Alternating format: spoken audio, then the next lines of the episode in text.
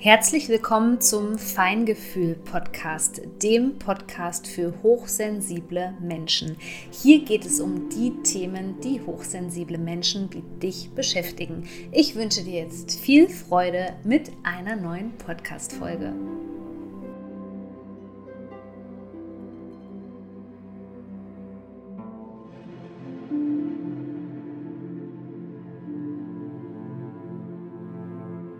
Herzlich willkommen zu einer neuen Podcast-Folge. Heute geht es darum, warum du so oft ausgenutzt wirst, vor allem emotional. Natürlich sagen jetzt viele Menschen, dass Narzissten sich ganz gezielt solche Menschen auch aussuchen, die solche Eigenschaften haben, wie beispielsweise Hilfsbereitschaft, Empathie und so weiter. Ich glaube auch, dass das stimmt, aber auf der anderen Seite hat das auch wieder viel mit den frühkindlichen Prägungen zu tun. Denn das, was dich lange beeinflusst und auch auf eine traumatische Art und Weise. Das heißt, wenn du in einem unberechenbaren Zuhause aufgewachsen bist, in einer dysfunktionalen Familie, wo schon Mutter oder Vater ja Narzissten waren, dann ist es eben sehr wahrscheinlich, dass das eine Prägung ist, die sich ja so tief ins Unterbewusstsein quasi verankert hat, dass das wie ein Autopilot ist, der automatisch immer wieder Situationen im Leben anzieht, wo es eben um diese Konstellation geht, dass da wirklich jemand ist, der dich ausnutzt. Und na, gerade Narzissten, oder Menschen, die eben nicht selbstsicher sind, die brauchen diesen Anker von anderen Menschen, die brauchen die Energie von anderen Menschen. Das sind wirklich wie Vampire. Oder wenn du diese sogenannten Energievampire irgendwo in deiner Umgebung hast, dann ist das eben ein Anzeichen dafür, dass das Menschen sind, die nicht von ihrer eigenen Energie leben können, denn sie generieren sozusagen gar nicht wirklich so viel Lebensenergie, weil sie nach vielen Dingen streben, die eben dem Körpersystem sozusagen gar keine Energie, also gar kein Futter zur Verfügung stellen. Denn wir wissen ja, dass solche Menschen zeichnen sich eigentlich auch immer über Oberflächlichkeit aus, über Materialismus, ähm, über beispielsweise Machtgebärden. Also diese Menschen wollen immer Macht oder Geld und das sind natürlich alles Sachen, die uns nicht erfüllen und nicht die Energie ins Fließen bringen sozusagen. Das sind ja auch in Anführungszeichen negative Dinge. So, wenn du jetzt jemand bist, der in der Kindheit eben schon gewohnt war, andere Menschen mit der Energie von dir zu versorgen, dann ist es eben so, dass besonders wenn dir das jetzt nicht bewusst ist, du natürlich immer wieder Situationen im Außen kreierst, beziehungsweise dein Nervensystem immer guckt, ähm, was fühlt sich bekannt an, ja, was kenne ich und dass du dann da sozusagen andockst. Okay, also wie können wir diesen Mechanismus sozusagen ausschalten? Je länger ähm, der dich geprägt hat, und das ist natürlich, wenn man jetzt mal die Kindheit anguckt, ist das natürlich auch ein langer Zeitraum gewesen, wo man vielleicht darunter gelitten hat, dass man zum Beispiel ein Kind von einer narzisstischen Mutter war, die ständig die Energie abgezogen hat, sozusagen, ähm, desto hartnäckiger ist einfach auch dieses Muster. Letztendlich kann es sich auch um ein Trauma handeln, wo dieses Nehmen von dem anderen einfach zu viel war, zu schnell zu viel, ähm, ja, etwas von dir zu nehmen, deinen persönlichen Raum beispielsweise zu nehmen. Und deswegen kann das eben ein bisschen länger dauern und es erfordert eben auch ein bisschen Training das ablegen zu können, dass man sich immer sozusagen auch mit der Energie zur Verfügung stellt. Das erste ist erstmal ein Bewusstsein darüber zu bekommen und da kannst du einfach mal im Alltag so um dich schauen und gucken, wo hast du das Gefühl, sind Menschen um dich herum, die genau das eben mit dir machen, also die dir Energie ziehen, die dir Energie ziehen oder die dich sogar ausnutzen. Und was ich gemerkt habe, was auch sehr sinnvoll sein kann in diesem Kontext, ist, ist einfach mal nachzufragen, erinnert mich das an irgendetwas? Also erinnert mich das an meine Kindheit, erinnert mich dieser Mensch an meine Mutter oder erinnert ähm, die Person mich an irgendeine Person von der Art her aus der Vergangenheit, wo ich schon mal was ähnliches erlebt habe. Wiederholungen sind nämlich ein Anzeichen von Trauma. Und Trauma sprengt deine persönlichen Grenzen. Und Grenzen müssen einfach da sein, um nicht ausgenutzt zu werden. Also das, was es eigentlich braucht, ist Grenzen.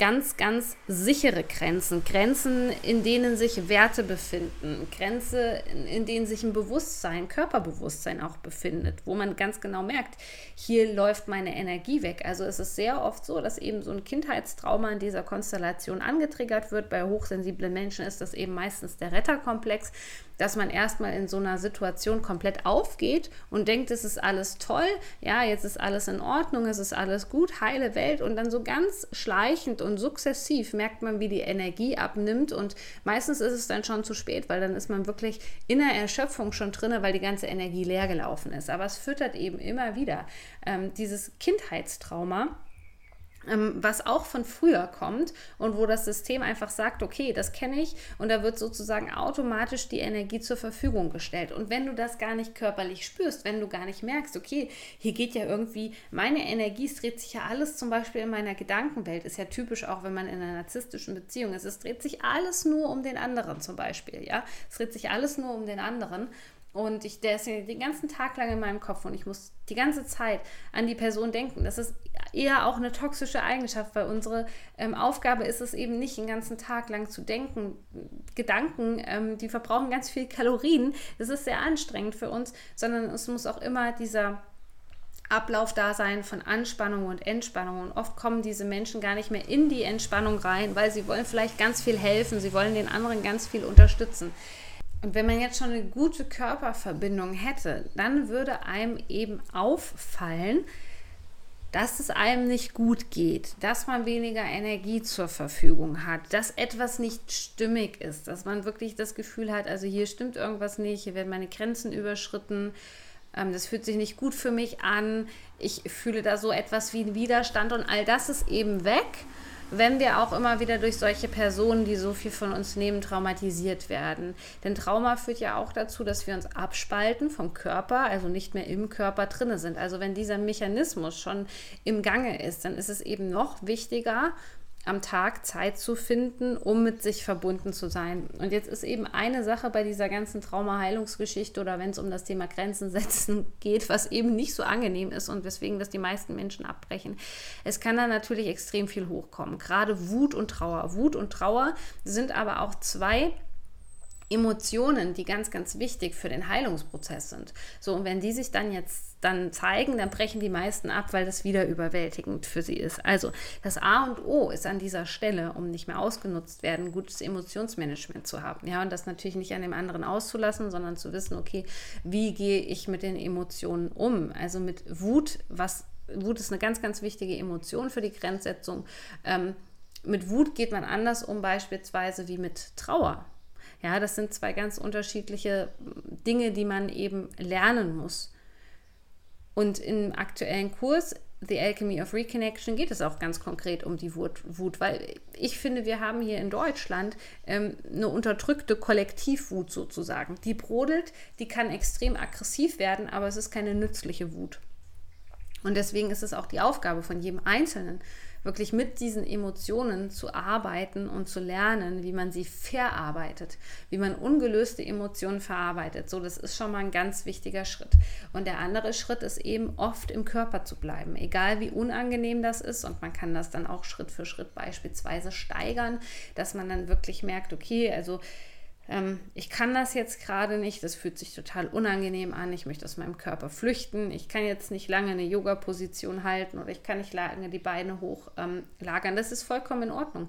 Wenn unser Körper das nicht mehr gewohnt ist, wirklich voll präsent zu sein und da zu sein, dann ist es eben ganz normal, ähm, dass wir erstmal auch da eine Weile brauchen, um da die sogenannte Kapazität für steigern zu können.